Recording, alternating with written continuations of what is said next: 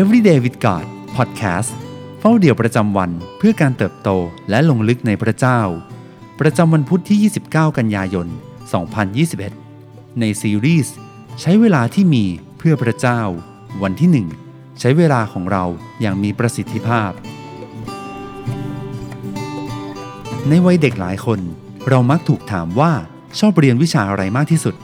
หลายๆ คนอาจตอบว่าคาบวิชาพละ หรือไม่ก็คาบแนะแนว คำตอบของเรามักสะท้อนถึงความชอบ และสิ่งที่เราเห็นค่าลึกๆ ภายในใจของเรา ในตอนเด็กเราอาจมองว่าสิ่งที่สำคัญที่สุด คือการได้ใช้เวลาพักผ่อน และเล่นกับเพื่อนๆ เรายอมอดทนเรียนวิชามากมายที่ไม่ชอบ แต่ก็มีความสุขเมื่อได้เล่นกับเพื่อนๆ หลังเลิกเรียน เราอดทนเรียนหนังสือ 5 วัน เพื่อจะได้ออกไปวิ่งเล่นในวันหยุดสุดสัปดาห์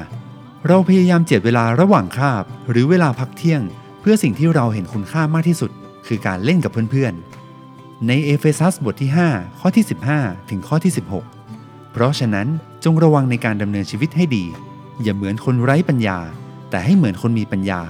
จงใช้โอกาสให้เป็นประโยชน์ เพราะว่าทุกวันนี้เป็นยุคสมัยที่ชั่วร้าย อัครทูตเปาโล เตือนคริสตจักรเอเฟซัสว่า จงใช้โอกาสให้เป็นประโยชน์ เพราะว่าทุกวันนี้เป็นยุคสมัยที่ชั่วร้าย สิ่งที่เราทำตอนเด็กๆ อาจจะไม่ได้มีความหมายเหมือนสิ่งที่เปาโลพูดไว้เสียทีเดียว เปาโลเน้นย้ำถึงความสำคัญของการใช้เวลาว่า ผู้เชื่อทุกคนควรต้องใช้เวลาของเราที่มีให้เป็นประโยชน์ ในฐานะผู้รับใช้ในอาณาจักรของพระเจ้า ในสดุดีบทที่ 31 ข้อที่ 15 วันเวลาของข้าพระองค์อยู่ในพระหัตถ์ของพระองค์ ขอทรงช่วยกู้ข้าพระองค์ ให้พ้นจากมือศัตรู และพ้นจากผู้ข่มเหงข้าพระองค์ จงใช้โอกาสของเราให้คุ้มค่า ทุกคนมีเวลาเท่ากัน เวลาเป็นทรัพยากรที่ถูกจัดสรรภายใต้กฎเกณฑ์แห่งความเสมอภาคอย่างแท้จริง มนุษย์ทุกคนมีเวลา 24 ชั่วโมงเท่ากันในแต่ละวัน แม้กระทั่งกับคนที่ทำงานหนัก หรือยุ่งมากๆเองก็ไม่ได้รับเวลาเพิ่มเป็นโบนัสพิเศษมากกว่าคนอื่น เวลานั้นไม่เคยอยู่ข้างใคร แม้ในแต่ละวันเราอาจมีชั่วโมงเวลาที่เท่ากัน แต่สิ่งที่ต่างออกไปนั้นคือการจัดสรรเวลาและใช้โอกาสจากเวลาของแต่ละคน คำว่าใช้โอกาสให้เป็นประโยชน์ในเอเฟซัสบทที่ 5 ข้อที่ 16 นั้น ภาษาอังกฤษใช้คำว่า redeem ที่แปลว่าการไถ่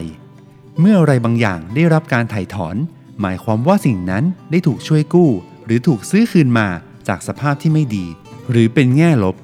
ซึ่งในที่นี้คือการใช้เวลาอย่างสูญเปล่า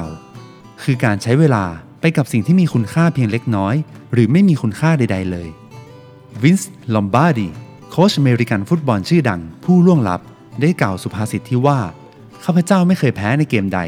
ข้าพเจ้าแค่หมดเวลาไปเสียก่อนคำกล่าวนี้ทำให้เราเห็นเรื่องที่สำคัญที่สุดในการแข่งขันกีฬาต่างๆ นั่นคือ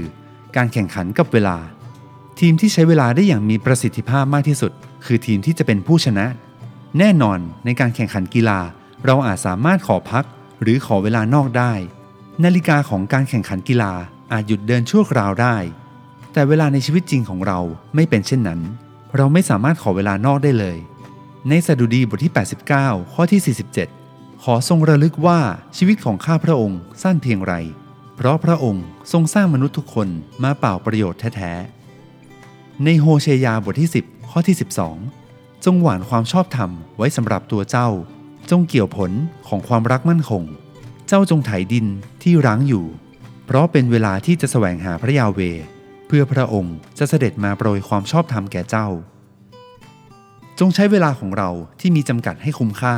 เรียงลำดับสิ่งที่สำคัญให้ดี เพื่อที่เมื่อวันนั้นมาถึง เราจะตอบพระเจ้าด้วยความยินดี และพร้อมรอยยิ้มได้ว่า ลูกใช้เวลาที่พระองค์มอบให้อย่างคุ้มค่าแล้ว ในมาระโกบทที่ 13 ข้อที่ 33 จงเฝ้าระวังและอธิษฐาน เพราะพวกท่านไม่รู้ว่า วันนั้นหรือเวลานั้นจะมาถึงเมื่อไหร่ สิ่งที่ต้องใคร่ครวญในวันนี้ วันนี้เราได้ใช้เวลาของเราให้เป็นประโยชน์ต่ออาณาจักรของพระเจ้าหรือไม่ ขอพระเจ้าเปิดเผยวิธีการในการนำเอาเวลาที่สูญเสียไปกลับคืนมา ให้เราอธิษฐานด้วยกัน พระเจ้าที่รัก เราขอบคุณพระองค์ที่ทรงประทานเวลาให้แก่เรา เพื่อเราจะเป็นผู้อารักขาที่ดีของพระองค์ ขอช่วยเราให้สามารถใช้เวลาของเราเพื่ออาณาจักรของพระองค์ ให้เราตระหนักเสมอว่าเรากำลังแข่งกับเวลา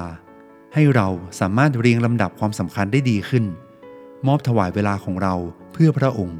ขอช่วยเราในการเริ่มปรับการโฟกัสของเราให้มีสายตาแบบพระองค์มากขึ้น อธิษฐานในพระนามพระเยซู เอเมน